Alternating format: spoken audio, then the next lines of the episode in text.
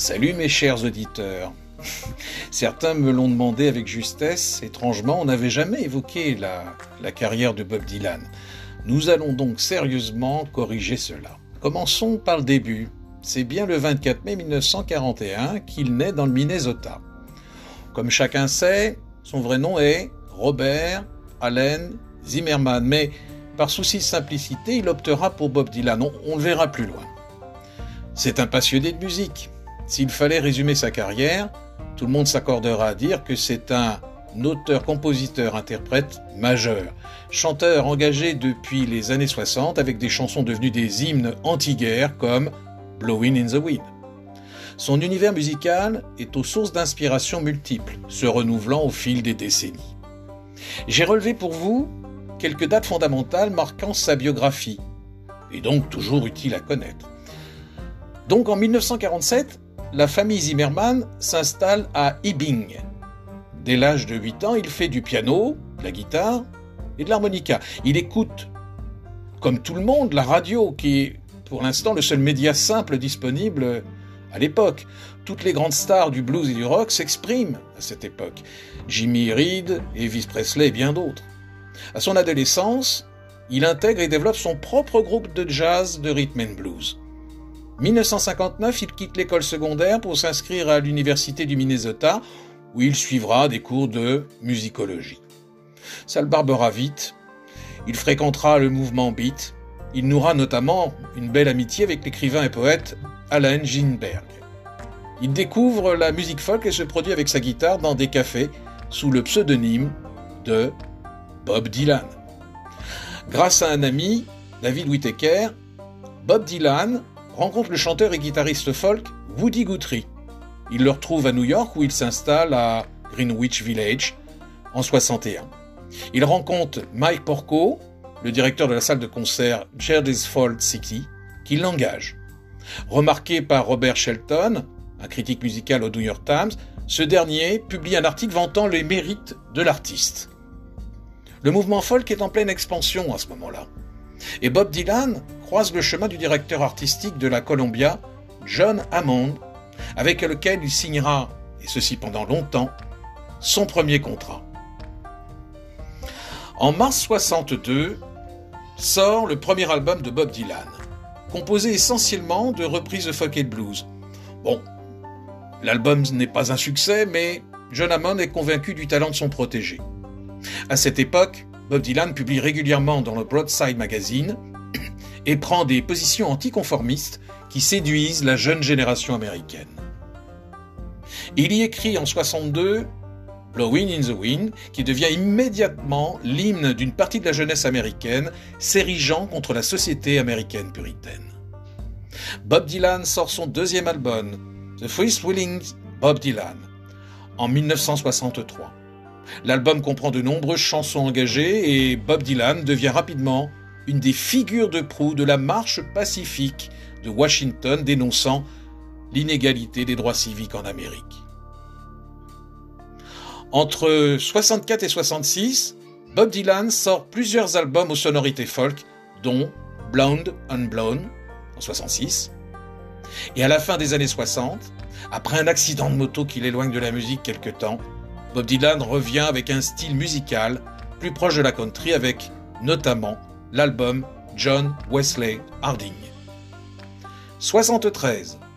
Bob interprète le reporter alias dans le film de Sam Peckinpah, Pat Garrett et Billy the Kid. Son rôle est remarqué, mais c'est surtout sa musique, la musique du film qu'il compose, qui sera un véritable succès. On contient notamment le titre Knocking on Even Door. 79, Bob Dylan se convertit au christianisme et son œuvre musicale se teinte de spiritualité. Son premier album de cette période, Slow Train Coming, sort la même année et contraste avec ses précédents opus. Le public et la critique suivent néanmoins l'artiste dans ce changement musical. Les sonorités gospel sont également présentes dans les deux albums suivants. Saved, 80. Shot of Love, 81. Lors de cette période appelée Bomb Again, Bob Dylan signe un titre au grand succès, Man Gave Name to All Animals, première chanson reggae de son répertoire. En 83, Bob Dylan achève sa période Born Again et sort l'album Infidels. À la fin des années 80, il publie des albums avec d'autres artistes, le groupe de rock Grateful Dead donnant lieu à un album euh, qui s'appellera Dylan and the Dead. Et surtout aussi avec un groupe éphémère, Traveling Wilburys.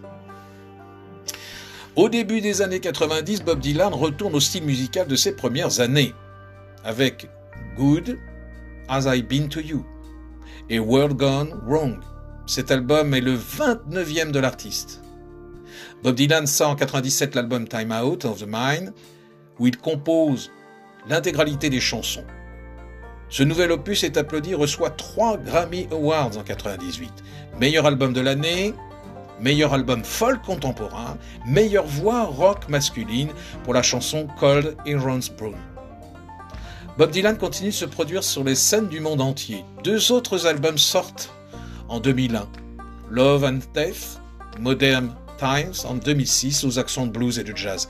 Dans les années 2010, plus proche de nous donc, Bob Dylan entame une tournée européenne avec Mark Knopfler du groupe Dire Straits. 2012, il travaille à la réalisation d'un album avec le groupe mexicain Los Lobos, Tempest, qu'il joue sur scène en 2013 et 2014 avec succès.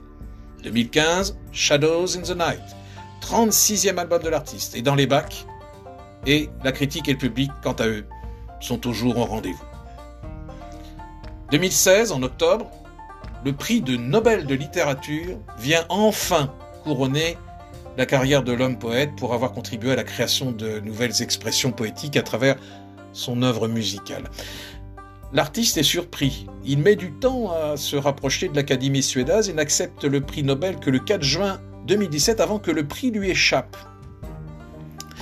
Enfin, pour conclure, ce parolier et compositeur de folk rock a influencé tout un pan de la musique moderne, passant du folk au rock dès le milieu des années 60. On le répétera jamais assez, véritable poète, influencé par la Beat Generation, Rimbaud ou Dylan Thomas, Maintenant, vous avez compris pourquoi il s'appelle Dylan. En société. Hein. À qui il doit son nom d'artiste Il incarne à lui seul l'encyclopédie vivante de la musique populaire des États-Unis. Artiste de renommée monde internationale, il a inspiré de nombreux interprètes contemporains. Hein. Son œuvre musicale abondante et variée séduit le public et la critique musicale depuis le début des années 60. Martin Scorsese lui a même consacré un film No Direction Home en 2005. Bob Dylan est sans aucun doute un mythe vivant qui a su dépasser le spectre des années 60 dans lequel de nombreux artistes sont restés enfouis. Jimi Hendrix, Janis Joplin. De Knocking on Even Doors à Mr. Tambourine Man, en passant par Hurricane ou Like a Rolling Stones, nombreux sont les artistes qui se réclament de son héritage. Lou Reed, les Beatles, oui, Bruce Springsteen, Patti Smith, en passant plus proche de maintenant par les White Stripes. Je termine là. Bon, c'était long, mais il y avait quand même à dire avec ce monsieur, qui est, pour, chacun, pour que chacun le sache, toujours là, lui aussi. Alors, bonne écoute avec la playlist de ce week-end, et bon vent.